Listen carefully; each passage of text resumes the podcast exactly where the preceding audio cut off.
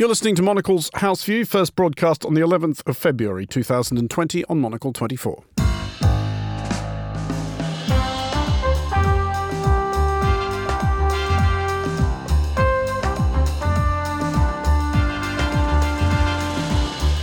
This is Monocle's House View coming up today. The Iranian regime might be bidding itself happy birthday, but is anyone else? My guests Tim Marshall and Robert Fox will discuss that and the day's other news, including what Angela Merkel's recent troubles can tell us about the challenges of smooth successions, and does infrastructure equal votes? Boris Johnson appears to think so. Plus, as in Ireland, one question will continue to split Germany's conservatives.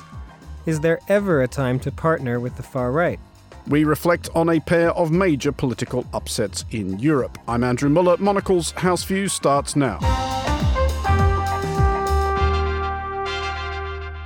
Welcome to the show. I'm joined by Robert Fox, defence editor of the Evening Standard, and Tim Marshall, author, former diplomatic editor of Sky News, and editor of the What and the Why.com.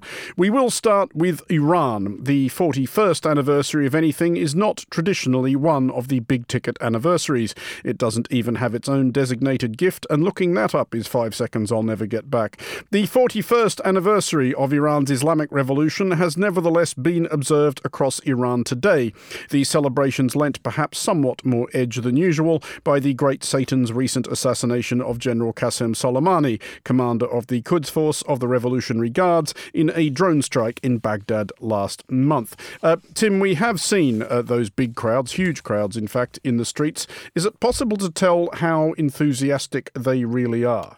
Uh, it's difficult but when you know that sort of regime and when you've been over there, you do know that people get bussed in by the thousand, ID cards taken away, you get them back when you get off. That said, there are also hundreds of thousands of people who genuinely uh, do do still support the regime. But you said the 41st, and yeah, uh, I mean it's not a big number for them. The importance of it was it comes after the Soleimani assassination, and it and it comes at a time when they're under so much pressure, and they wanted to make a big show of it it doesn't seem to be that it's energizing the entire country. I think more importantly, what will happen around it is what happened after the Soleimani killing, which is that the people that are demonstrating, huge numbers of them now, realize now is not the time to stick my head above the parapet. And the, the, demonstrations just dropped away, the anti regime demonstrations. Today is not the day to go on the street and demonstrate against the regime. But in X days or weeks, they will be back on the streets because the underlying factors of the economy and the anti regime sentiment that none of that has gone away and the economy is going to continue to get worse. And so it's all going to come back. And the battle between sections of the population and the regime will at some point go come to a head. I doubt there'll be a 50th anniversary. Robert, did you get the impression, or do you still have the impression, that the Iranian regime were startled and or spooked by the popular response, not necessarily to um, Qasem Soleimani's death, but to the shooting down of Ukrainian Airlines Flight 752 uh, in the immediate aftermath? It was clear from those demonstrations that significant numbers of Iranians were genuinely appalled and embarrassed by what what their government had done. Well, it's more than a cliche to say that national pride is at stake. I mean, this would account for the rather extraordinary, albeit I think quite orchestrated turnouts turnouts for the funeral of Qasem hmm. Soleimani himself.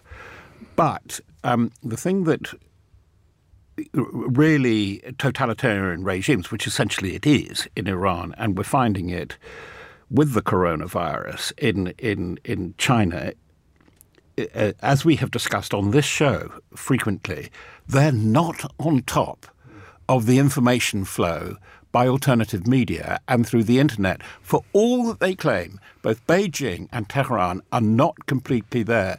But what is also, I think, must be quite embarrassing, quite embarrassing understatement for the regime in Tehran is that everything is going wrong abroad. Mm. Um, the the great um, Qasem Soleimani project, and by the way, I do uh, demur from other, other people. I don't think he was a great strategist at all. I think he went with the flow. He was in and around all sorts of people like Imad Mughniyeh at the very beginning of Hezbollah and, and so on. But he, you could just see from his body language, he was a boyo that wanted to be on the front line with the lads, beating his chest and so on. Because if he was a strategist, then the strategy is really falling apart very, very badly from Yemen particularly through to Iraq and and and and, and Syria uh, uh, at the moment.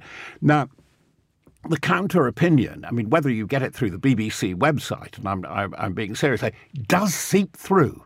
And this is getting through because, um, as Tim said, they're up against it because uh, it's not a great propaganda success. They've got themselves into a lot of trouble. They've got themselves, frankly, a bit stuck both in Iraq uh, uh, and, and, and, in Syria. But they, above all, they're running out of money.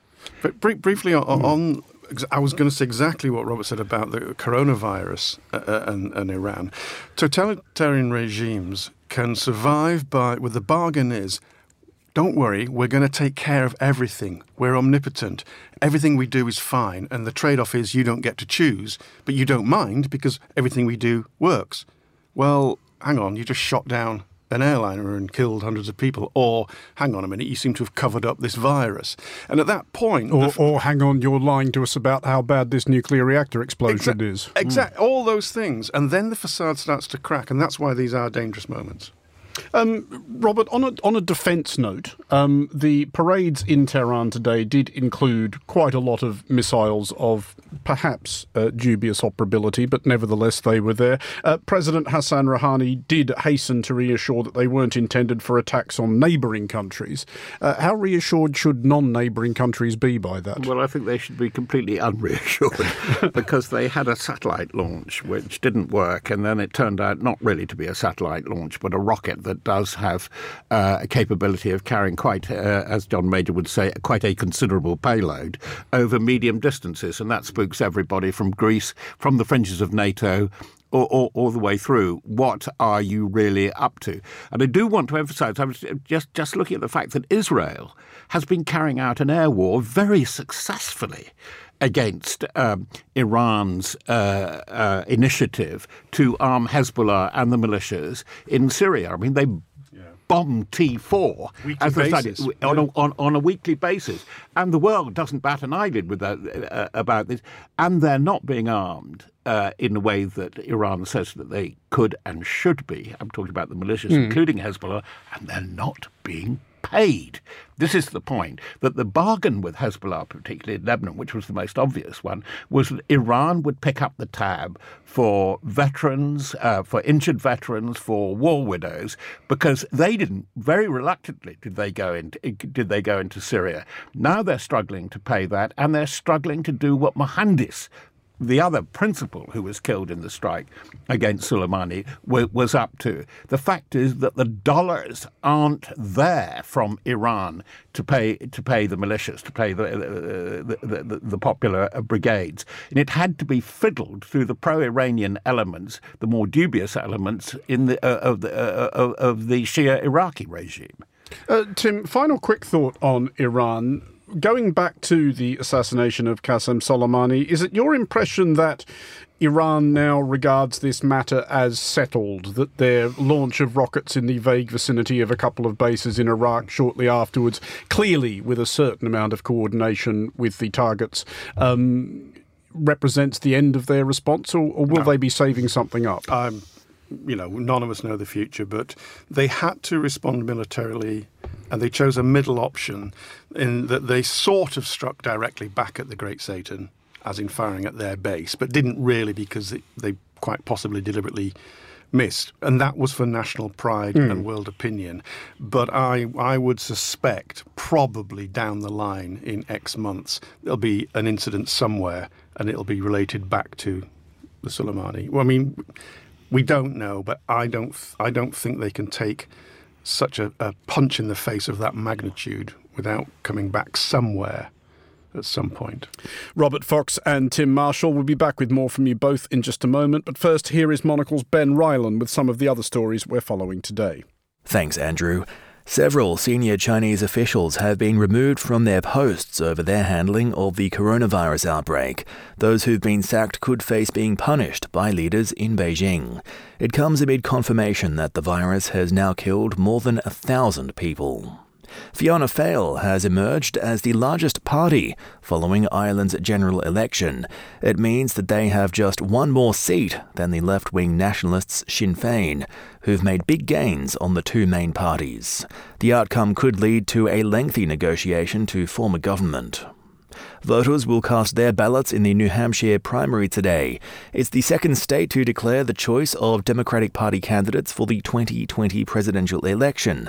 And you can read more about what to expect from the New Hampshire primary by heading over to monocle.com and signing up to our daily email bulletin, the Monocle Minute. And finally, it's been confirmed that the most senior diplomat to defect from North Korea intends to stand for election in the South.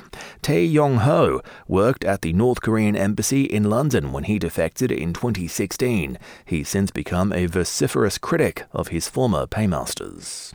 I'm Ben Ryland. That's what's making news. Back to you, Andrew.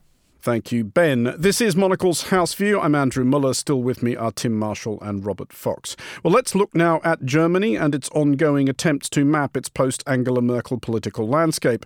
Merkel, who has led her party since 2000 until very recently, and her country since 2005, is due to step aside at some point in the nearish future. It was widely assumed that her successor would be Annegret Kramp Karrenbauer, who succeeded Merkel as leader of their party, the Christian Democratic Union in 2018.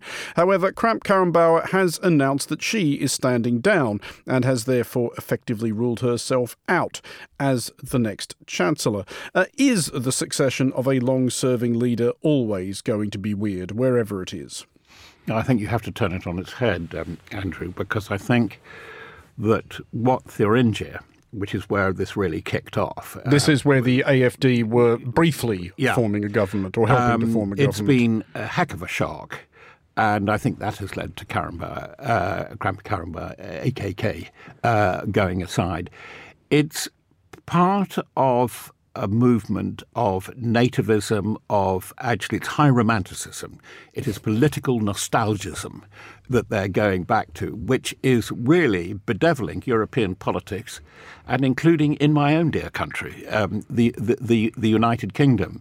It was mapped, and we were talking before coming on air, uh, it is mapped very well in a wonderful book, a wonderful essay by Ivan Krastev and Stephen Holmes called The Light That Failed. What he what they argue in that book is that post 1989, it is the antidote, this book, by the way, to the Fukuyama end of history thesis, mm. is saying that they failed to export liberal democracy. And the idea that the, that the imperative from Brussels and from liberal Washington, such that it was, was liberal imitation, that you market it to the world. And these two authors very skillfully say how it was never bought although they pretended to initially in the early Wild West years of Yeltsin. It was never bought by Russia. But the way that the new recruits to the new liberal Europe, uh, whether NATO, but above all the EU, have uh, there's almost like a, a, tissue or organ rejection going on there, and they depict that um, very, very clearly. And obviously, the Visegrad Four are a very, very good example, particularly uh, Poland and Hungary. But this is also uh, very clearly seeping into German politics. And, and this is the thing that I don't understand about the December election in the UK. I'm reading psephologist after psephologist. Yes, I can get that that, that, that word out. who tell me word, who moved from Labour to vote for Conservative. Why? And every answer that I have received, it could have been from an old communist regime to every question why, there is always a because, and it doesn't necessarily have to be true. I have not got a true answer as to why, on attitude, uh, in the north of England, in Scotland, in Wales, in the left behind areas, it's too simple to say that as to why people are going back. And hence my big thesis is, is a rerun of romantic nostalgia in late 19th century politics, where you look, you know, that it, it, it, it is a hark back to a past, a past stability of the kind that Tim was talking about with how people tend to follow the deal with totalitarian regimes, but it's a past that never existed. And this is what Germany is now, now, now facing. And I think both Merkel and AKK are quite right. They're taking it very, very seriously indeed, what happened in Thuringia, because it probably means um, an irreparable change for the CDU, for the Christian Democrats. But Tim, there is kind of an overlap there, I guess, between even authoritarian regimes and democratic institutions, in that when they've been led by one person for a very long time, it actually becomes quite difficult to imagine anybody yeah. else doing that job. I mean, it, it, it's a weird thing to think that there there will be British Conservatives are still getting over. Well, indeed, so there, there, there, will be there will be German voters uh, next time out who can barely remember a chancellor who isn't Angela Merkel. Is there a way of negotiating any succession from a long serving leader that doesn't involve a kind of identity crisis or nervous breakdown? Uh, yes, but it usually doesn't happen. I mean, I'm going to give you the football analogy. Please. Ferguson at Manchester United you know, rules the roost for the best part of 20 years, wins everything in sight. So the next person comes in pretty much the same team. The stadium is the same. There's still a full house, etc., etc. But you have to go through three or four managers before, well, uh, six if you include the latest one, before you can find the new messiah. And sometimes political parties are like that. And I mean, Labour in our country have not come back from Tony Blair. Absolutely right. Boris Johnson um, may be the new Thatcher. Uh, but go, dragging it back to Germany, I mean, Thuringia is so such a such a, an emblematic place. It, it's in East Germany. Mm. Um, it was the first place that voted for the Nazi Party in the yes. 1930s, and so it's so symbolic.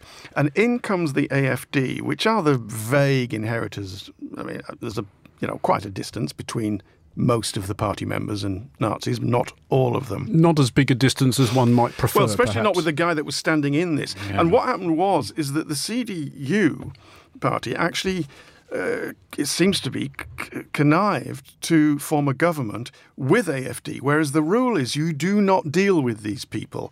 But this is the new reality, and then it goes to what Robert said. I th- I worry that lib- the better parts of liberalism have peaked in the Western world, and that we are now seeing the tide receding. And I'm not sure AKK perhaps she wasn't up for the fight. I think Merkel in her early days would have had the energy to be up for the fight, and she's always stood against this. And I always remember what Helmut Kohl said when he left the chancellorship do not forget, I am the last uh, chancellor that lived and experienced the Second World War. And the memories are fading.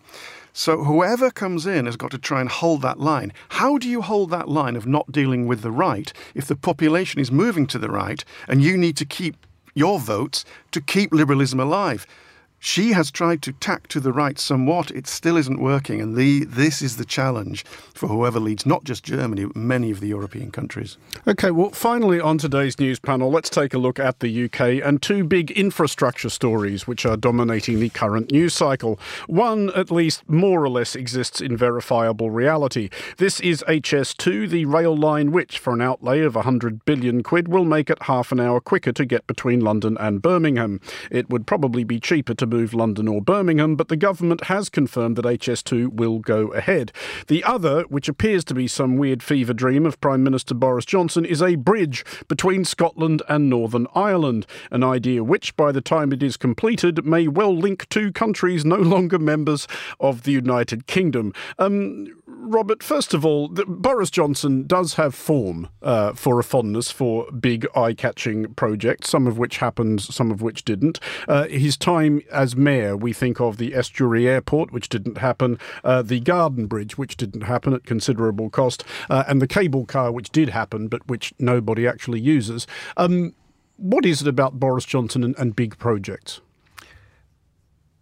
I think uh, something must have happened in his childhood when, uh, um, and it probably would have been a nanny, knowing Boris, that they snatched away the Lego, the Lego set or the Meccano. I'm really showing my age, but Boris is a bit younger than me, at an impressionable stage. He does like these things, and I tell you one of the reasons I suspect, and it's coming out because it's a displacement for getting involved in an ideological argument. He doesn't like ideology. He doesn't, um, whatever he re- is reported or misreported to have said about climate change, he doesn't like the climate change argument because he doesn't like the polemics of it. He is, he is a pragmatist. And he has said he has only had one conviction in his life. It was only a light conviction for a, a driving infringement. He is all about Boris, and Boris builds. It's Boris the builder, and um, and yep. we have to get it out of the way. I don't think the bridge will happen. It is more than a bridge too far. He does these things, but um, HS2, this railway project, which you caricatured beautifully, there's no, no, no, no harm in that, um, is a conundrum for him because he wants to build infrastructure for the north, and the way he has conceived the subsidy, an enormous uh, uh, uh, public expenditure for the early stages of this line, which will go as far as Birmingham, will take jobs out of the north and bring them to the south. Um, so he's in a bit of a he's in a bit of a muddle, and the thing that Boris is absolutely dependent on, not having an eye for detail, he's got to have good deputies. He's good, uh, got to have good executive commanders. And if he doesn't get this one right, and if a lot of other things, and the two or three things we can immediately point to, go badly wrong within the next two years, then he may just be a one term prime minister. Um, Tim, these big infrastructure projects, do people like them? Are they yes. vote are they vote winners by and large? Yes, love them. You like them clearly. Yes. Are, well, are, you excited about a bridge from okay. Northern Ireland to Scotland? Oh, Perpetual movement, big ideas. Come on, get with it. Fantastic storm stories. Yes. Let's get this country moving. You know, yeah, that's what that's my Boris impression. Sorry. Um, Listeners, unfortunately, didn't get the visual aspect of that, which was, wave, okay, which, wave which your hands really around, good. Yeah. ruffle your hair, and say big ideas. Look, uh, when he got on the road to being elected, he was up in somewhere like a Doncaster market uh, this is a big northern town in, in Yorkshire for, for, for listeners where they don't, uh, you know, no nonsense. And he barrels through the market. Hello, yes, yes, we're going to save the fishermen. We're going to do this. We're going to, yes. And it's energy. This country has been rather flat for 20 years and certainly self obsessed for three years over Brexit. In he comes. He needs perpetual energy and colour there's a lot of colour in a big yellow hard hat as you cut the big red ribbon and you say, You see, I'm getting this country back. And He'll need to be Prime Minister a long time to cut the big red ribbon on the Northern Ireland Scotland Bridge. Well, just cut the idea. Say, well, this is where we might do it, and I'll cut the ribbon. I don't think that one's going to happen as well. But no, it's this, it's this, it's this concept of, of perpetual movement and energy and big projects and, and good then, eye contact. Oh, yes. And I'm assuming you will then go on to the sort of great grand ones of, of, of the past history where people are you know, you remember them for these great projects, do, or not if they fail. Do, do, either of you just quickly have a particular favourite white elephant? Oh, the aircraft carriers, which uh, a, senior, British a, a, a, senior civil servant said our main objective, one of the main objectives of Defence Review, is to ensure the, they don't become the two most expensive off, uh, floating conference centres in the world. uh, two, but one isn't the White Elephant. The White Elephant is the Ryong Hotel in North Korea, 3,000 rooms. It's never been opened. It's been there for years and years and years. I mean, you know, because they don't get that many tourists. But going back to why some of them do them, the ego. I was a correspondent in Paris when Mitterrand came up with the idea of that massive glass pyramid outside the Louvre. Mm. Well, that is a monument. When I think of Mitterrand, you know, two or three th- things down the line of what I think about him, I remember he's the guy that, I mean, he didn't build a pyramid, but in my mind, he built the Louvre pyramid, and that's what some of them are after. Robert Fox and Tim Marshall, thank you both for joining us. In a moment, we'll hear a bit more about two major upsets in European politics. You're listening to Monocle's House View. Stay tuned. This is Monocle's House View. I'm Andrew Mueller. Over the past week, a pair of major upsets in Europe may have put paid to the idea that the populist insurgency which began in the cursed year of 2016 has ended. Monocle's Chris Cermak has more. Two European political earthquakes this week.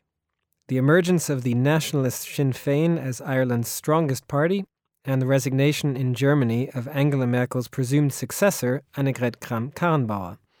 Both have one key question in common. Should the political extremes be allowed a hand in governing?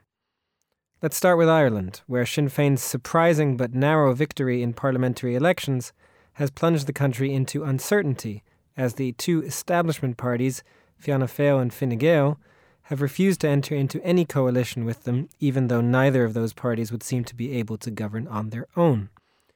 Should these centrists rethink their stance? Next, consider Germany and a scandal in the eastern state of Thuringia, where a hung parliament led Merkel's Christian Democrats and the far right Alternative for Germany to back the same candidate to lead the state. Though not a formal coalition, it marked the first time that centrists had even tacitly cooperated with the AFD at any level of government. That sent shockwaves through the German political establishment, forcing the National Party to intervene and Kramp-Karrenbauer on Monday to resign. As in Ireland, one question will continue to split Germany's conservatives. Is there ever a time to partner with the far right? An alternative tactic that has worked surprisingly well comes from my home country of Austria, where twice Austria's conservatives controversially agreed to partner with the far right Freedom Party. Twice the Freedom Party collapsed in a scandal before the next election. Perhaps there's a lesson here for other countries to consider. Exclude national parties from governing at your own risk. Sometimes it's better to let them try and fail at governing with a chaperone before they gain enough popularity to take the reins all by themselves. That was Chris Cermak, and that is all for today's show. Monocle's House View was produced by Augustin Macellari and researched by Nick Toomey. Our studio managers were Steph Chungu and Christy Evans. Coming up at 2000, a brand new edition of On Design. Monocle's House View returns at 1800 London time tomorrow. I'm Andrew Mueller. Thanks for listening.